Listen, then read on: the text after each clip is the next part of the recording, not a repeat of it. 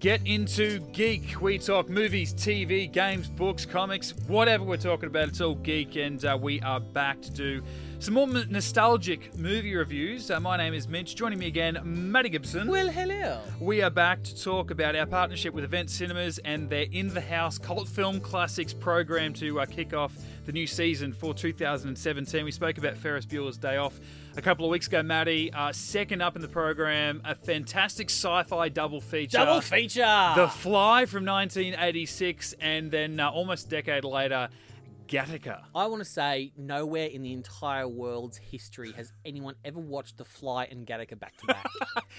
Look, you might Until be right. now. You Until now. right. Yes. World first. Event Cinemas making it happen, making dreams come true. Look, you can check out eventcinemas.com.au. The full uh, the full program for this upcoming or current season. You can find out all the details there. What we're going to be doing. Uh, it's basically it's for new fans or uh, old fans alike. Really, we're going to be talking full details about these movies. So if you haven't seen the films, maybe go and watch them first. Go and check out the program.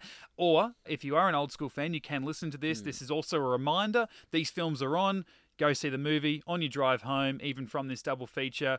As weird as it might sound to watch these movies back to back, you can listen to our chat and Yeah. hopefully uh, agree or like is, disagree a, with us. there is a statute of limitations. You can't li- can't really ruin a film that's over ten years old. No, That's although like me saying to you, "I see dead people," and you're like, "Oh, you freaking ruined it." Look, actually, you know what? That's a good place to start because it kind of was, I guess. It's one of those movies that I have put off seeing, put off seeing, put off seeing, and has been ruined for me partly because of a parody. yeah, pop culture. Yeah. Just it's it's because it's become so ubiquitous in terms of a. A successful sci-fi film because it did have a couple of movies after this, and Hmm. Yes. after seeing this, I did read the synopsis for the second film, and I really, really want to see the Fly Oh, too. yeah, me too. Yeah. But it's also obviously, um, I guess, I guess in modern vernacular, it's a reboot of an earlier Fly film Hmm. from I want to say the fifties. Something 60s, like like- that. Yeah. So it's like, But yeah, it's the go-to one. It's like uh, you know, you look at something like Scarface, wonderful film that everyone talks about. They're talking about doing a remake now, and everyone's like, "You can't touch it." It's like Scarface was actually a remake. Yeah, we, of a film We said that from about much much Ghostbusters, earlier. and then, then they did that. Well, So I- but- I feel like I feel like nothing's sacred anymore. No, nothing is except for Back to the Future, and like we said two weeks ago, Ferris Bueller's Day Off. never touched them again. There's probably a lot of movies in this uh, in this program too. Some have already Mm. been remade, others they want to, and others that should stay perfect. Yeah, as, but, uh, but when the they are. fly is something that you say, oh, you want, I want to see it. I want. It's like you don't know. Do you see the original '50s one, or do you see this one with Jeff Goldblum? It's Mm, I think ah, Goldblum. I mean, yeah, Cronenberg. you- Cronenberg's great as a director, and uh, and definitely has his you know cult status as as being the wonderful weird director that he is. For me, though, it begins and ends with Jeff Goldblum. So if you if Mm. Yeah. threw up the 1950 or whatever version in front of me and the 86, I'm watching the 86 Well, because see, of I- uh, uh, uh, uh, uh, I knew uh, Goldblum was in this, but the you know the the the deal sealer for me, which Mm. I didn't know, was Geena Davis. Yeah, I had no idea if she's in this film, and if it, there's a Geena Davis movie out, I will go see it. she's very cutesy in this movie. Actually, like it's it's very early on. You know. Last Kiss Goodnight. Oh yeah, but that's Um, when she she took a step into being like sexy because she was the action heroine. But and League of Their Own, like Yeah, you name yeah. a Geena Davis movie, I've seen it. and what's Like, the uh, was it Commander in Chief? She had a couple of years ago. She oh, was, that was such a good show. she was the president. oh my god! Had her son played Matt uh, was played by Matt Lanter, who went on to, to voice Anakin Skywalker in the Clone Wars uh, TV series. yes, he was. Yep. Only last single season, failed miserably, never came out on DVD, and I want it so bad. Didn't it really? Is that why you love Madam Secretary too much? Because I think it is. it's it's it's what you've got to hold on to. It's after. fulfilling my wish of Commander in Chief getting a second series. it's this, and Téa is awesome Oh, as she's well. great, But getting you know powerful women in politics, it just gives me a little bit of a hard on, but not not literally. It's like a mental. Good because thing. we're sitting at the same desk. that would be really weird. But uh, yeah, no, she's uh, what a, a journalist in this, and um, Yeah. I'll just cap off from before the, the the parody that this movie that got me from this movie was The Simpsons, the Halloween Yeah. special where Bart uh, he buys I think for like a cent or a dollar off the mad scientist. He buys these teleporters and takes them back home. He jumps in. There's a fly as well, and he comes out. He's a Bart head on a fly body, and then a fly head on the Bart body, and. Which you know, I ha- I ha- madness ensues. I have to say, I was waiting for that turn in this film that never came. Yeah. I was waiting for the the second creature that never came. and see, because I think too, uh, I'd only ever seen still shots of this, and you see Goldblum, and then you see him with like the boiled face, Mm. and then him a little bit more fly-ish and whatnot. They don't. I don't think they ever really show too much of the end of the metamorphosis uh, in, in stills or anything. So I wasn't Mm. well, that is sure kind of exactly. yeah, the giveaway at the end of the Yeah. film, the way it sort of breaks away. Oh my god! And we'll get to that because that was animatronics yeah, wow. But okay, let's take it back to the start. We meet uh, Geena Davis and uh, Jeff Goldblum. The one thing I f- I took out of this film from watching it for the first time, it doesn't really ever start as No, any other movie does. It's bang, you're into it. It's this weird cold open. You just have to catch up that it's some science fair that he's at. Yep. She's covering it.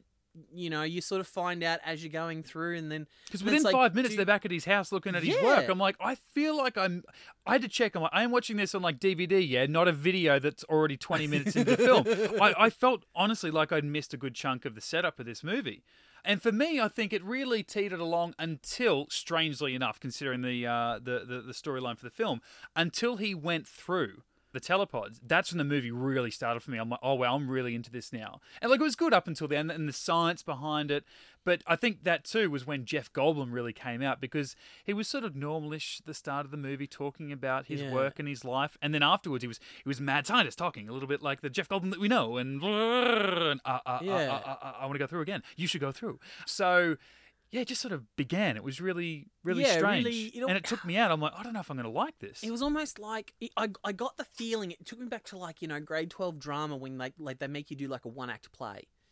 It almost felt like this script would make a really good one act play, and you just like like a short open, film, no beginning, just- no just necessarily an end. opens yeah. up, and you just you just have to grab on and go with it. Mm. Yeah. And like it is a very cool concept if you're a sci-fi fan, like the idea of teleportation. Anyway, I mean that's the dream, you know. And I mean he's, you know, baby steps obviously. The fact that it's I, I mean they never said that it was set any other time. So it's set in 1986, which I guess at Mm. The time would have been crazy. They're talking about teleportation and then even just the baby steps along the way. Like it's so graphic in a way this movie. Like when he sends the baboon through and then the bloodied hand comes up, you know, sort of Yeah. Titanic style, drags it down, and then he opens it up, and it's just like a mush of spaghetti, Yeah. And it's like still fidgeting, and I'm like, holy shit! Like this, it actually made me sit up. Like I was kind of laying down on the couch, and I'm like, whoa, shit! This is this is getting creepy. Okay, full disclosure. I had to go to my local DVD store to pick this up. Yeah. It was in the horror section.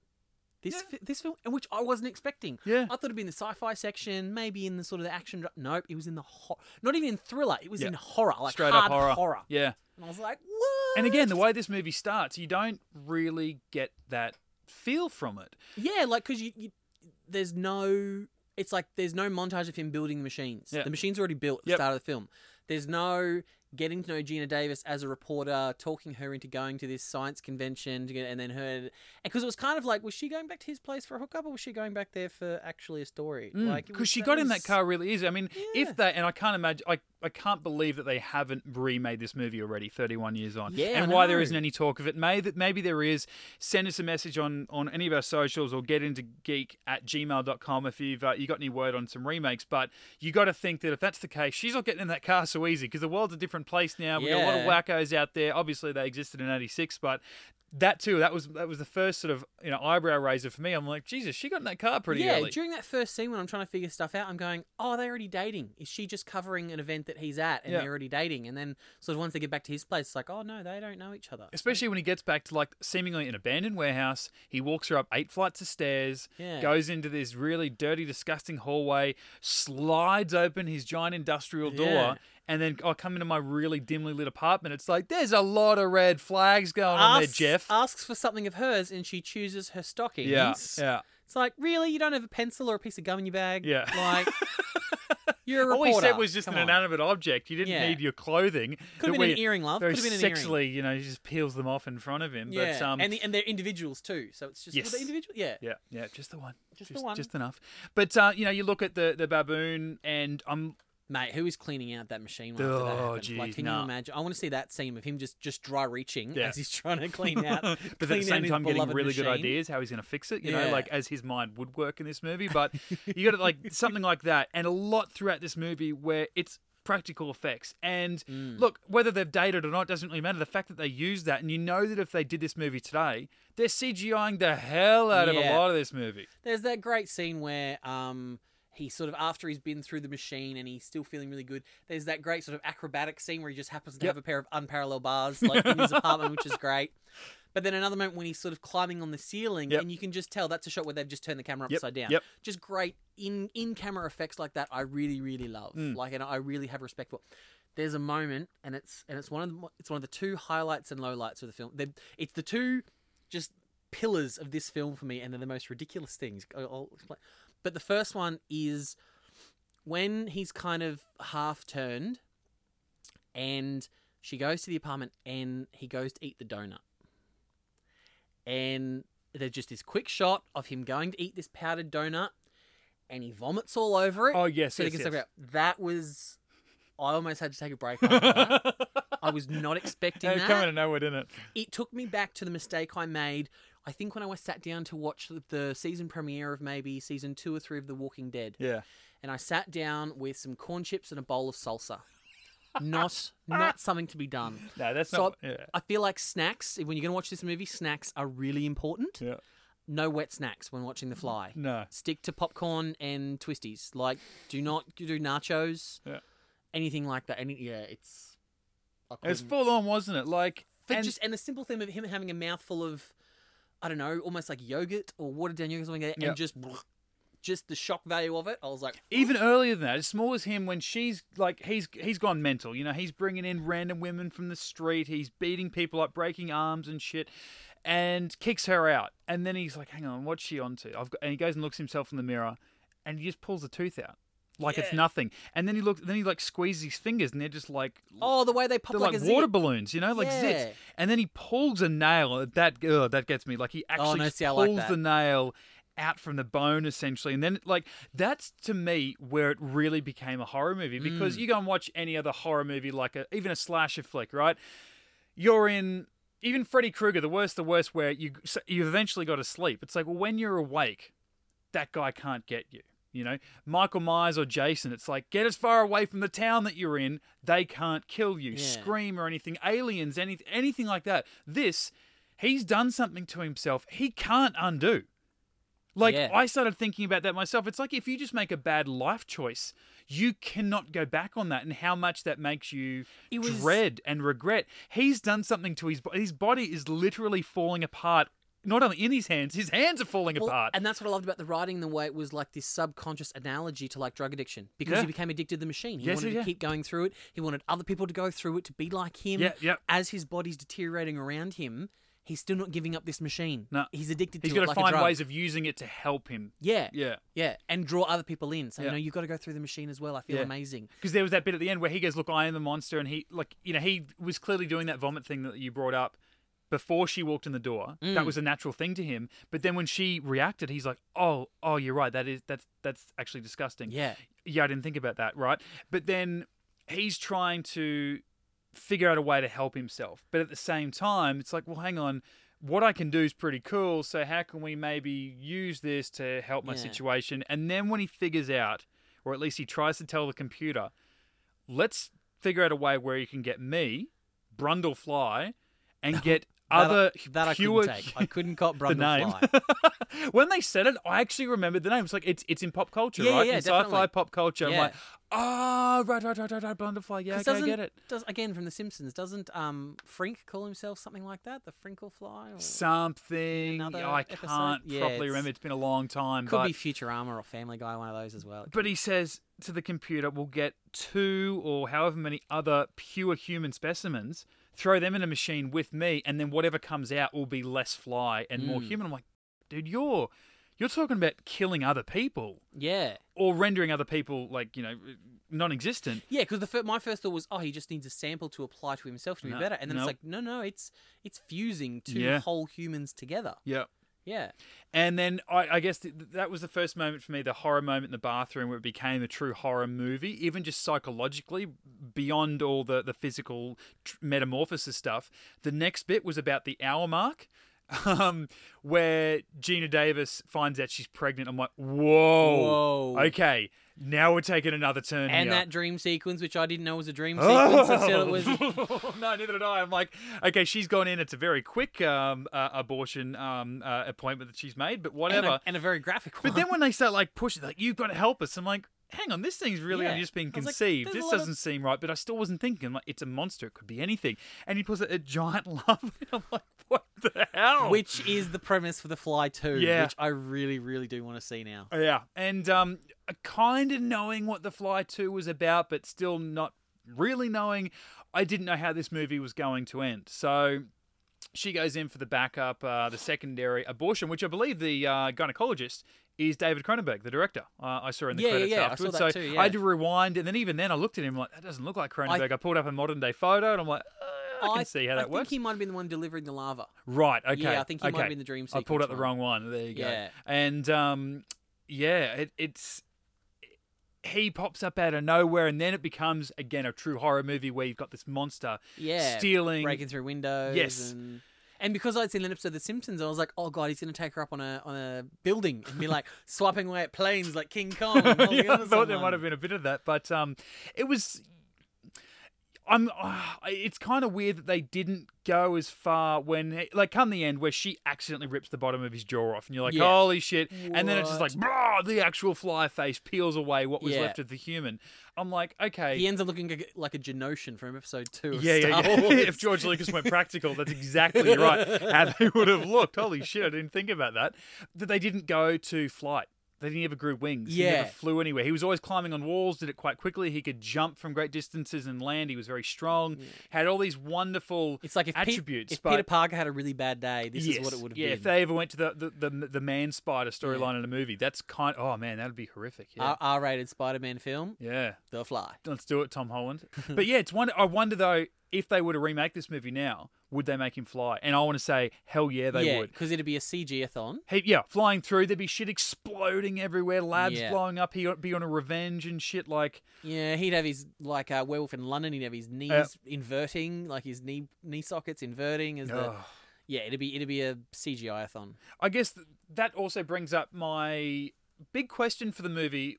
If he was Brundlefly and he was a proper hybrid of the two, one, why did he come out as a human? You could say, okay, well, it's because the human was the stronger of the two, the bigger, more mass sort of thing. Yeah. So the the fly had to slowly bring out its physicalities within the human. But why did the end of the metamorphosis, at least as far as we're led to believe, I mean, he could have changed back, but why did a tiny little fly and a six foot three man, the end of its genetic morphing process, turn him into a man sized fly? Why couldn't it have been an amalgamation of both? Why couldn't he have been giant, maybe with like bigger eyes? He could have had wings, Yeah. fly feet or and, something. And but why was it a? If you think about, you know, I say this, you know, with tongue in cheek, what we know about transportation and teleportation in sci-fi, I Hmm. guess, in terms of he was broken down on molecular level and transported to this other pod with the fly. It's like, why didn't he emerge as the finished product? yes, yeah, What- yeah, what- that's what- exactly what I mean. yeah. Yeah. What was the growth? What was the? Yeah, it was. Yeah, and I that's mean, that's purely for the sake of the story. Whereas, I th- and again, well, that's the sake of the story. Well, yeah, because that's what the movie that's the is. but- psychological thriller part of, of it. Yeah. is what's happening. watching it, and that's the, that's the horror story is him changing. But yeah, that's where I'm like, oh, hang on, well, that's what you're trying to do. If that's the end game, then why would that not have been at the start? Or Hmm. I don't believe for a second that baboon didn't have one flea on it. Well, now I do believe I read something maybe on IMDb, and there was something about a baboon cat. Right. It was a scene that was cut, Okay. Okay. but potentially it might be in a special features or on YouTube or something like that. Something about a baboon cat. yeah. So perhaps. I th- oh, what did I read? I wish I'd written it down. Something about I think he was doing more experiments, and he got like just a random alley cat and a baboon, and put them in together, and got a Yeah, baboon okay. cat. And then there was some scene where uh, Maybe like after, sort of like while he was Yeah, already transforming. was- yeah, because he was trying to get everyone else to get in. He was trying to recreate it, and something about maybe scaring or killing a woman in an alley somewhere, or, or Mm. something like that. Um, yeah, but I don't know if it ever got filmed or not. okay. I'd, have- I'd have to go back and check the notes. It's, I mean, it's on IMDb, so who knows how accurate that is. But uh, I was watching an interview with Resident Evil uh, director um, Paul Anderson, and he he referred to that as the inaccurate movie database. well, it's the Wikipedia of movies, isn't yeah, it? You yeah, can yeah. add whatever yeah you anyone like. go and change So- whatever they want. Yeah, yeah. I, I directed Jurassic Park, if you didn't know, actually, which is fantastic. Um, well, look, I, I did I did like it. I think um, it is part of this cult film classics festival because it is a true cult hit. It I can see why it has its niche audience because Mm. I can understand. I go and watch Ferris Bueller. I've I've always seen Ferris Bueller, but we did our review a couple of weeks ago. And I, I love that movie, and I even I watch it every couple of years. I watch it, and I love it immediately. This I liked it, more as it went along, but I didn't. Mm. It didn't end, and I go, "Wow, I can see why that has lasted so long in pop yeah, culture." definitely. And it's we can go back and watch old films, and sometimes they feel it's like, oh, I get why that was big at the time, Mm. but you watch it without the nostalgia goggles or being, you know, a kid watching it, and you kind of go, why is that? Why is that still popular? Mm. But watching this film, it's like you totally get. Oh, I absolutely Like get at it. no point does it feel like a hardcore '80s film. Yeah. Like Oh yeah, know, it, it's it's it's timeless in what it shows. Like it, it hasn't aged Mm. in a in a because I mean it is about futuristic Yeah. technology in But a so- way. sometimes I can watch like an old black and white film from the 50s or something like that, and I can't follow the plot because, you know, they've written the women to be 50s women. yeah, yeah, yeah. Who are just these hysterical, fainting, idiotic thinking. Damsels in distress. Yeah. That's what I did And like I- about Geena Davis's character. Actually, we didn't we didn't see her struggling to be a journalist in the big wide world No. of men or anything. There she was, was no in Devil there. Wears Prada scene where Yeah. she's trying to, you know. The only reason she was, you know, struggling to get her piece documented with this with this guy, her editor or whatever, it was because the editor was an ex boyfriend, and, And- this guy was potentially a new and the story interest, and the story right? was so absurd. Yeah. It's like, Yeah, he can't absolutely, cre- he yeah. can't create teleportation. That's crazy. And going against cliche too, I like that this ex boyfriend, the editor or whatever job he had uh, within uh, within her world, he wasn't just the bad guy for the sake of being a bad guy and stayed the bad guy. Like he was Mm. kind of the hero at the end. He was there to try and help her. And, and I've only really seen character uses like that a couple of times in these sort of movies. Whereas usually, if you're a dick at the start, you're a dick at the end, and you die accordingly. And this guy had some horrible shit happen to him. He had the whole vomity mouth, you know, thing happen to his hand and his leg. Which surprisingly didn't gross me out as much as the donut. Go figure. Oh, yeah, I don't know actually, but I yeah, I don't know. I, I like that. You're right. Like, there's a lot of stuff in this movie that that doesn't that doesn't age it, which is Yeah. uh, which is really cool. Like I, I understand everyone's motivation and their thought process and everything through it. Mm. Which you know maybe that wouldn't be the case if I went back and watched the original. Maybe they do have a Yeah, that's damsel true. in distressy sort of where you can't actually follow their train of thought because it's so far gone Yeah, from modern day thinking. Mm. So you know, and that's the double edged sort of going back and watching old, older films. and what's great about this is it is what a lot of horror movies have at least gone on to become since the 80s. I guess it started with the likes of Psycho and stuff like that. Whereas horror is really it's a female led genre. You know, Yeah. you've got you know, your, your Friday the 13th, your, your Nightmare on Elm Street, your Screams, your Halloweens, these are all women that are the last person standing at the end. You know, you go watch any action movie out there, yeah, giant muscular hero man saving woman, right? Horror movie completely different. And this is where arguably the bad guys, the villains, are a lot worse, yet women are the last one standing. And it's been Yeah. around a lot longer. Like we're still struggling in the MCU, right? To get a Black Widow movie. She's been around for 10 years.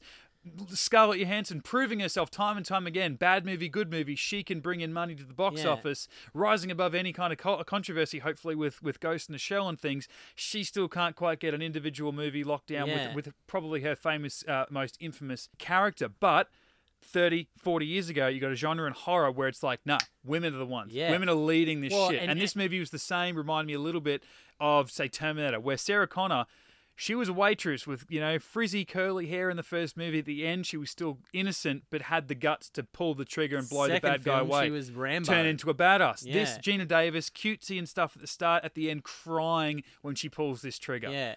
Well, and not to bring up my Messiah, but this is actually this kind of genre is Mm. what led Joss Whedon to create Buffy. yeah, yeah, yeah. He was sick of seeing like the damsel in distress blonde girl in the back alley getting killed at the start of the film, much like Drew Barrymore at the start of Scream, Yep. things like that. That powerless woman getting killed in the back.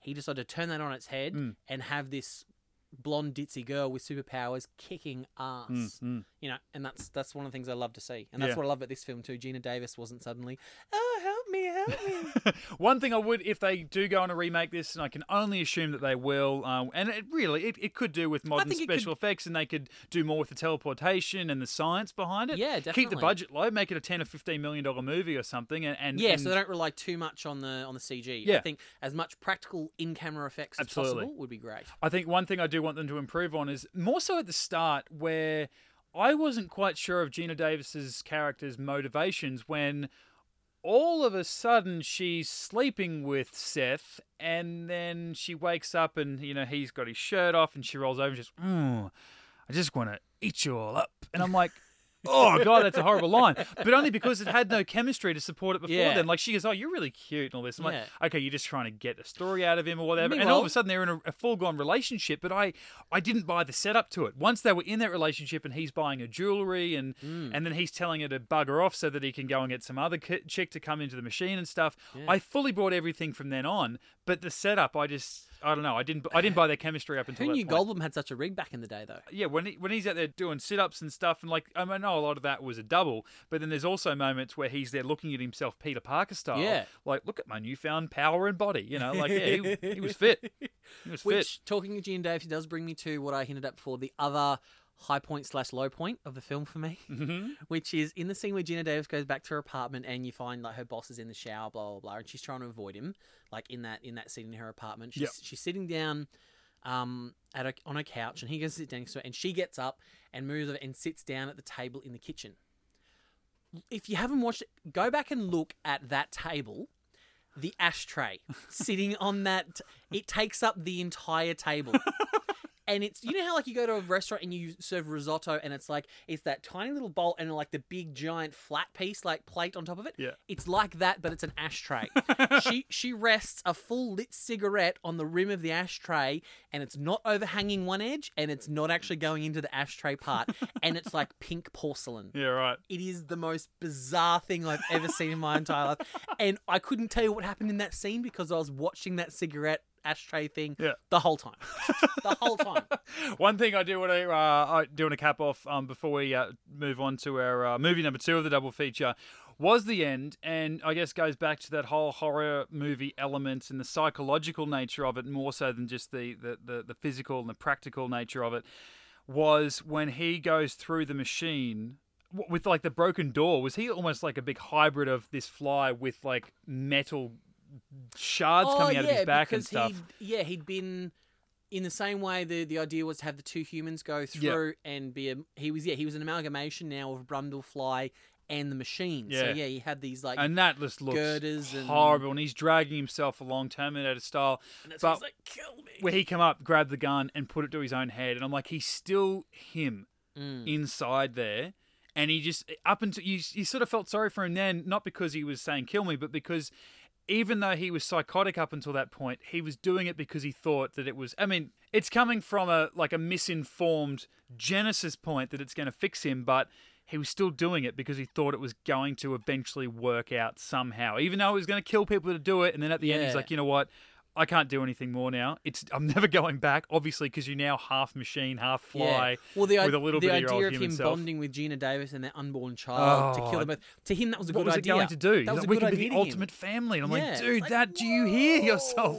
Obviously not, because you're a fly. Yeah. But wow, I mean that yeah, this that that nature grabbed my head, and she's like, I can't, I can't, mm. blows him away, and then like it started, the movie just ends, Just credits. ends. I'm like, okay, how do you explain that to everyone? Or whatever. Okay, Yeah. forget it. This No, they again, just they just walk out, short film close style. that door, and walk away. Yeah. well, she walks away. Old mate gets dragged away. Yeah, I wonder what happened to that bloke. So Yeah. I, while we won't be uh, playing uh, the Fly Two out of at cinemas in the house season uh, on this particular program, you and I, Maddie, I think should go and watch the Fly too. I and- will be tracking. I'll be going back to my local DVD shop and seeing if they have it because the synopsis sounds amazing. I can't wait to read it. All right, let's uh, let's wrap up the fly. Let's move straight on to movie number two of this double feature, and that is Gattaca, written and directed by Andrew Niccol, starring Ethan Hawke, Uma Thurman, and Jude Law. I'm going to say it. I'd never seen this before either. Yeah, I just and it it's bizarre to me. It's again one of those films that I'm like, I'll get to it. I'll get to it.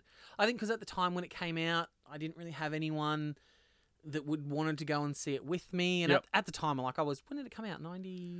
mid nineties. I want to say like 96, Yeah, 97. so it's like I couldn't exactly go and see it by myself. And and at the, I mean, now I'll go and see a movie by myself, not a problem at all. But back in the day, I was you know too nervous to go and see a film by myself. Except I think Weekend at Bernie's, I went and saw that when I was about ten by myself. oh, really? Yeah, Dad's school Nice start. holidays. You know, Dad just gives me twenty bucks because we had a we owned a store inside a, a shopping center. Didn't just looking for time to kill. He's just thrown twenty bucks at me, so I've gone up to the cinemas and uh, gone and seen Weekend at Bernie's by myself. Gattaca, indeed, 1997 was uh, the release date yeah, for this. so I was about thirteen or fourteen. Yep. I definitely wasn't watching this. I was ten or eleven at the time. But Yeah. um, my uh, my wife Sarah actually, um, oh, I want to say when we started going out about uh, eight years ago, she got me to watch this. Well, Ethan Hawke and Jude Law. What woman wouldn't love this well, that's what I'm wondering. Like, how did she get into this? Because while she doesn't shy away from the sci-fi stuff, I can't imagine that this was like a go-to movie for her, and, and, Mm. and certainly not in the genre. But uh, I watched it, and I remember liking it, but haven't watched it since. And then watching it in the lead up to this double feature night, there was a lot of stuff that I'd actually forgotten about it. Now, while I kind of know what the movie was about, or I kind of knew what the movie was about. Someone asked me the other day, right? And so I work for, for Nova Radio, and we were actually giving away tickets to the in the house um, screening this double feature. And one of the guys on air turned to me and he said, "What's Gattaca about?" And even though I'd seen the film, and I kind of would know how to describe this to you if I had 20 minutes. I can't just say, oh, it's about this. Like The Fly, scientists accidentally turns into a hybrid fly, human fly hybrid. Hilarity Done. ensues. Yes. Like that's and horror. Sort of. Much, much, much horror. Yeah. But Gattaca, it's like, uh, I don't know. And only Ah, after it's watching like a this. futuristic noir film. It's you know, blah, it's yeah, it's it's a you hard. know, don't- what society puts you in, sort of thing, or it's you know, li- really, it's like Gattaca, dream, believe, achieve. But uh, what a wonderful world this set up! Like, Phenomenal. It didn't really expand beyond this town. Like if they at the end of this film told me that this was just how this particular city ran itself, mm. fine, because they didn't really expand it beyond around the planet. Whereas other films that I've seen, um, where you know, not so much. I mean, this was very much a utopian future with dystopian elements. I Yeah. guess you know, it's either one or the other in a lot of these films. But utopian, they've, they've segregated humanity. They design babies, which again is something that they were clearly doing in the '90s to, to give them an idea. It was it was like very much a future thing, but something that they knew was eventually going to be very possible. People are doing it now. It's a very big moral issue.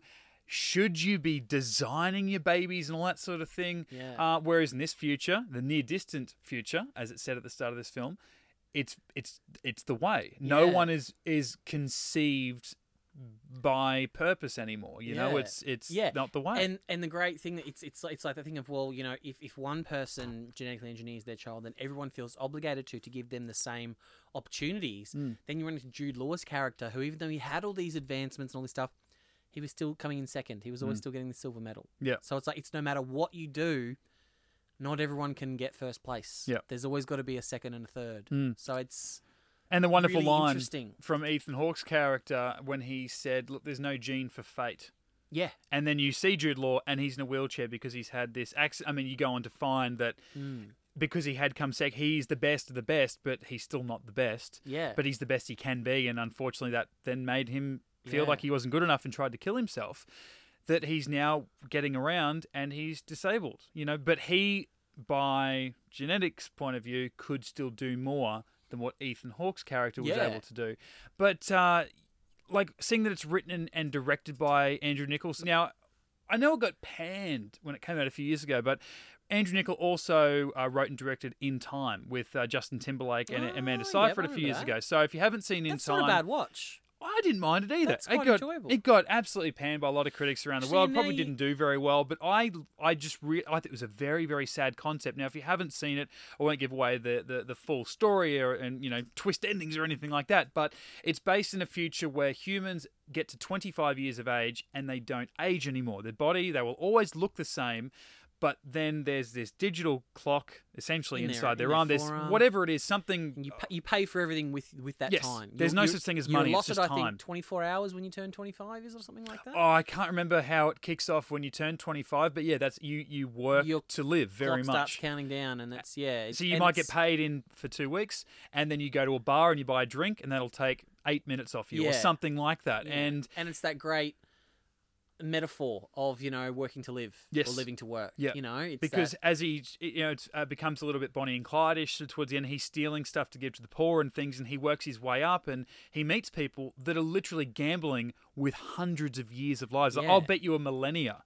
You know that I can do this, and it's like, Yeah. oh, these guys don't know what they have. But like you said, a great comparison to you know what's going on in the world, which is when sci-fi is at its best, when it Oh, starts you That's know, what it's supposed looking at the current world, right? So I don't know what sort of world that Gattaca was was looking at. I can't remember what the world was like 20 years ago exactly. I was 10. It was all about bloody chips and Power Rangers or something in the afternoon. I don't know. I didn't have a lot of care at 10 years of age, but um. A really sad sort of world, but then in a way, a very uplifting story about this guy while he was deceiving everybody around him and essentially a criminal because he was doing illegal things. Yeah. He was doing it to achieve what he knew he was capable of, but what society told him that he couldn't. Yeah. I don't know. I just I think, like I said, if you listen to our um the fly half of this podcast, I really liked it, and I think that if I watch it again and again over the next couple of years, and it becomes to me a cult hit like it has to people that still love it now after thirty years, I'll come to love it. Gattaca again. I only watched it for the second time ever, and the first time in eight or nine years the other day.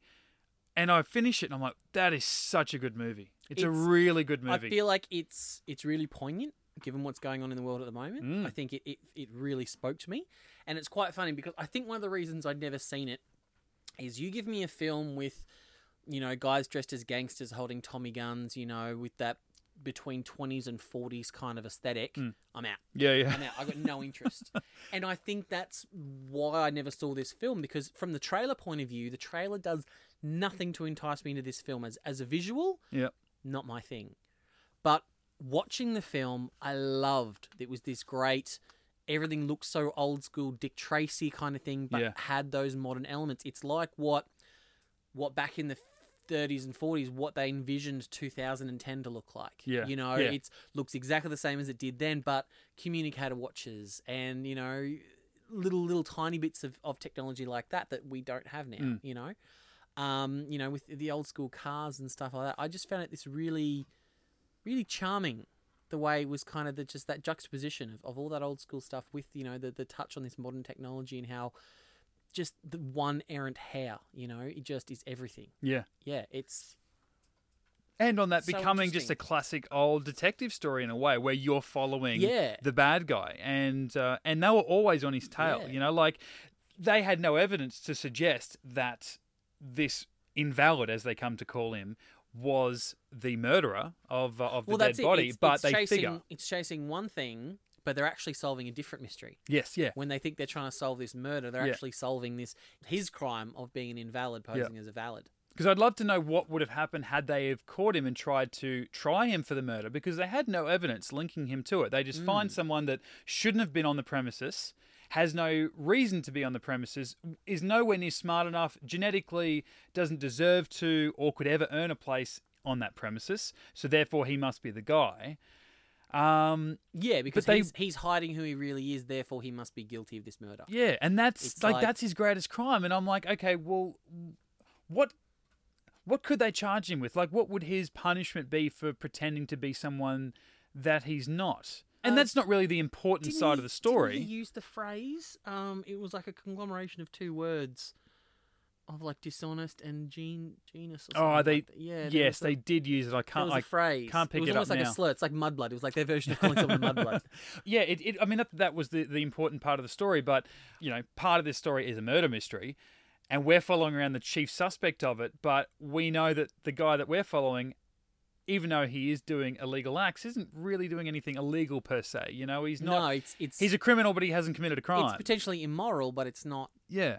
You know, in your heart of hearts, you know it's not. It's not illegal. He was he was stuck behind the eight ball to begin with, Hmm. and it's like you know he he was hustling. He was just doing what he had to do to survive, and he was he was passing as valid Hmm. when he was genetically invalid, and it's ah, it's so good. Like I just.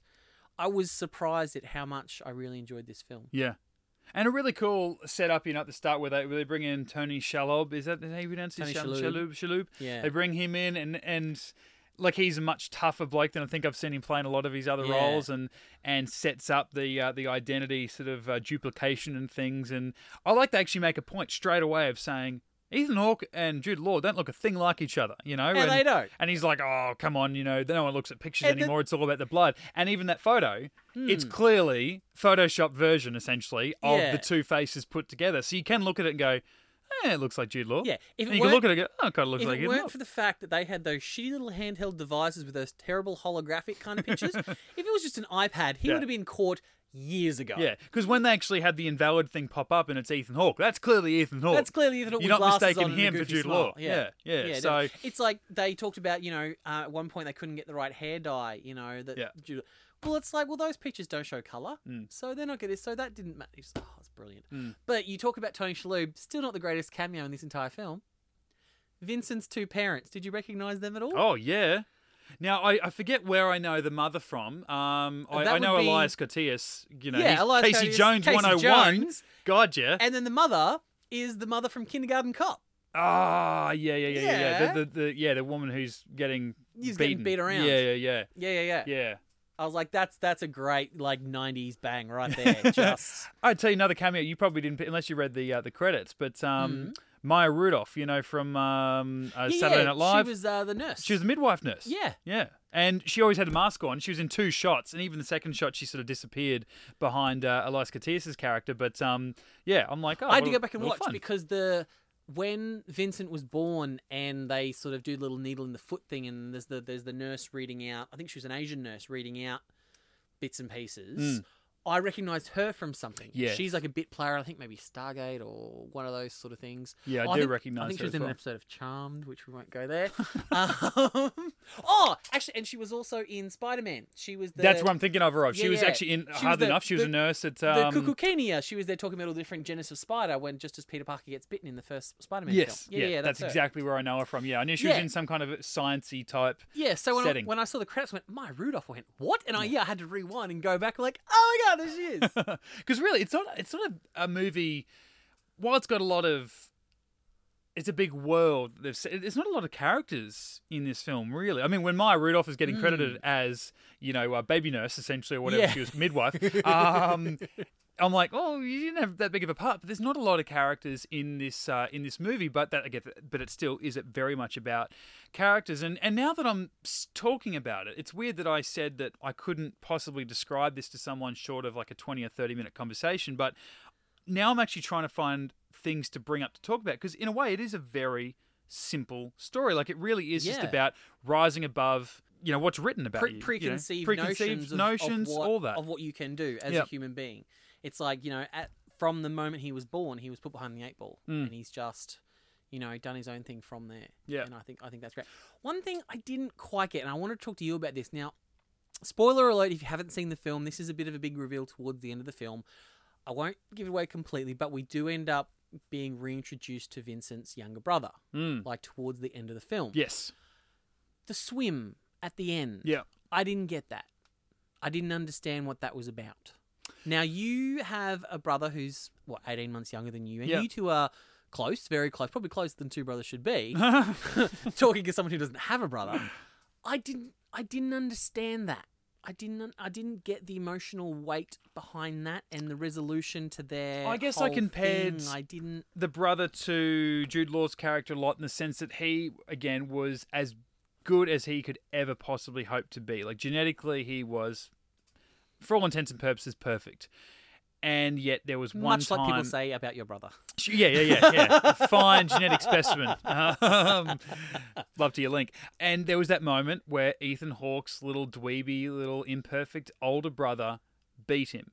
And that was enough for Ethan Hawke then to obviously his character to move on and leave and and then that had obviously been sitting with his brother forever. It's just like there was that one time where you did something you shouldn't have done and I didn't do something that I should have and and he kind of had to prove that to himself. And then there was again that extra little little bit of reveal for the character for uh, for Ethan Hawke's character for Vincent where he he got out that far and he's like you always wondered how I did it it's because I never saved anything for the return swim. Like he, and I guess that then you look back and that sums up his whole journey for the movie. Like Yeah. he's leaving, you know, that, that little breadcrumb along the way, but he's digging himself in so deep. Like he's got the, the blood vial when he's getting the blood test. Yeah. He's, he's when he was training, uh, like in the early part of the film, when he's like doing those pull-ups and he's like collapsing on the Yep, ground yep. In pain, and then when, when he almost yeah, gets caught on the yeah, treadmill, he's, and he's got he the, the goes in backup sort of heart monitor thing Yeah. that's like essentially pre-programmed with uh, Jude Law's, you know, heartbeat or whatever, as if it had been recorded. And he, he's just digging this hole so deep, and then with this murder mystery thing, like as as he did said in his narration, this mission director has more chances of undoing me in his death than he ever did in his life. He's in a corner so far deep in the corner, he's never getting out, and it's like, well, I never planned to get out.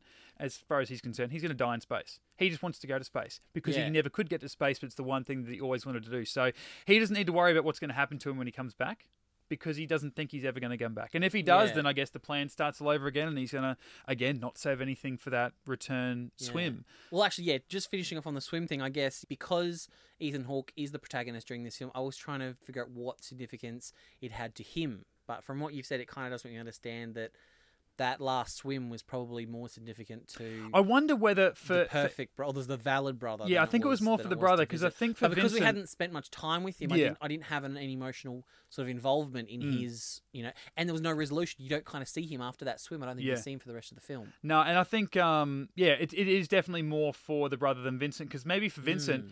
if he didn't agree to go back and do the swim, the brother's his ass to jail. Yeah. or something, you know, and he's going to jeopardize the mission that cannot be jeopardized. Like we learn that the mission's going to go, it's it's happening, it cannot be Mm. stopped, and that's why you know essentially the director of NASA owned up and said, Yeah. "Yeah, I, I killed him. It Yeah. can't be stopped now, and I just want this to have happened on my watch, and I'm happy to fess up and do my time for for the murder." But yeah, I guess for the brother, knowing that the he didn't do it, it wasn't really about turning him in for you know deceiving everybody and lying about his identity. It was I guess living Trying to prove the, himself, The, the, yeah. the 15 years that they hadn't seen each other, however long it was, him knowing in his in the back of his mind that he lost to an invalid, I Mm. guess, and it does tie into what you see of him throughout the film of what he's doing, what he does in his spare time, I Mm. guess. So it is a film I'd love to go back and watch again, knowing knowing that reveal at the end. I'd love to go back and then watch it, knowing that from the start. Yeah, so you watched it for the- first time just this week. For me, Yeah. first time I've seen it in eight years, the second time ever. I had completely forgotten about Yeah. that twist. So when that happened, I actually I'm like, in a room by no- myself, and there there's no Oh, telegraphing whoa. of that. There is not a single telegraph of that whatsoever. It's such a good reveal. yeah.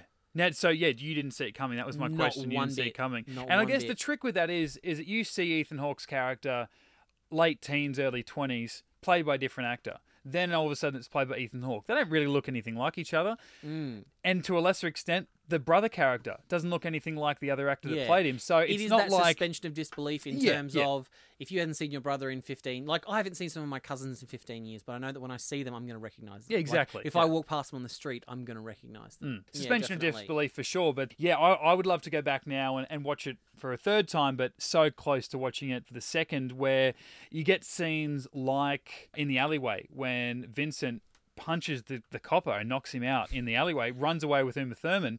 so clever too the way that he covered his fist up with his jacket to leave no dna I didn't even see that. Really? Did not even notice that. apparently because i was reading some notes and stuff and apparently he actually ripped the jacket or whatever during that yeah. during that scene but yeah you see him as he's about to punch the cop he just kind of gets his jacket sleeve he wraps his fist around it Yeah. and then just punches the crap out of the cop leaves no dna I did not even notice, and I guess Mm. that to support me and my ignorance was uh, Alan Arkin's uh, character coming out going, "Don't spit, don't swallow, Yeah. don't do this, get Swabby's mouth," you know. And I'm like, oh, they'll, they'll find some DNA here. That's this is going to be more to his undoing because finally he's actually done something yeah illegal. You know, when that uh, more superior police officer comes out and then he yells out, which obviously we find it to be the brother, but yells out Vincent, and it's like he knows that he's after this invalid, right? Yeah. And that invalid's name is Vincent. He's just yelling at Vincent. He knows Vincent's down there, and he can call him by name, not by surname, by first name, Vincent, because he's he's an invalid. He's lesser on the scale on the hierarchy than him. But then you hear at the end of the film, that's his brother. That's why he's yelling out his name. yeah He's looking I for his brother. Even Ethan Hawke, when the cop comes to visit Jude Law and, and or comes to visit Jerome and finds uh, Jude Law there pretending like he's not a cripple and that he's the guy that everyone else thinks that Ethan Hawke is. And then up pops Ethan Hawke afterwards and says, "Who was the cop? What did he look like? He looks like a cop. Yeah, but what was he?" And so you you pick up then at the end of the film, you realize Ethan Hawke knew that his brother was after him. It had to be someone that he knew, Yeah. probably from the yelling in in the alleyway. That Yeah. might have been the only point that he figured it out. But And that's why I think the the alley the alley scene is probably my equal favorite and least favorite Mm. part of the film because of that great moment there. But the thing that annoyed the crap out of me is through this whole film, we learn how Uma Thurman is a valid. She's, you know, you see her running on the treadmill and she's just an absolute machine. She's a gun. She's a Terminator. She's perfect except for that little, what was a heart condition? Or Mm, yeah, an like acceptable heart condition or something Yeah, like that. Yeah. Something like that. She can run on that treadmill for an hour and not get not drop a bead of sweat. Put her in a pair of high heels, run her down an alleyway, she trips. She trips and hurts her ankle like every cliched female does in every single film ever. She becomes the damsel in distress. And I was like, oh, you were going so well up until now. And then, in the heat of the moment, they're getting chased by cops. They've just assaulted a police officer. They're avoiding justice and all this. And then they start getting it on in the alleyway and they go back to her place. And, And yeah, yeah. But then, the very end of the film, he's gotten away with everything. Jude Law set him up for his future. Whenever he comes back, his brother's not chasing him anymore. The actual murderer has been caught. Nothing will stop him.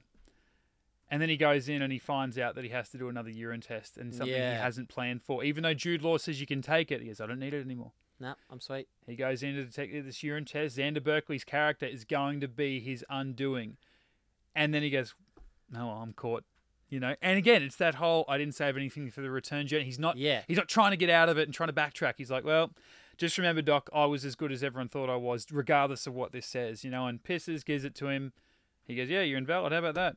And the mm. whole time while Ethan Hawke is trying to argue his point, Xander Berkeley is also bringing up something from the first five minutes of the film. Goes, "Oh, I didn't have to ever tell you about my son, and they're Yeah. each having their own conversation, but not with each other. Yeah. And then you go, oh, hang on, his son's an invalid, yeah. but wants to do more than society tells him he can, and he has always known about Ethan Hawke that he wasn't who he says he was. He's been watching him piss every day, Yep. and he says, "All right, it doesn't hold it with your left." Yep. Like, so he's known the whole time. Again, I think that was so something to go back and watch the movie and go, well, look at this guy. He knew from the start because you see him at the start and you're like, this could be a guy to watch. Because Yeah. Xander Berkeley has played these characters, but even not typecasting him, you watch this, you go, this is the type of character that could be his undoing.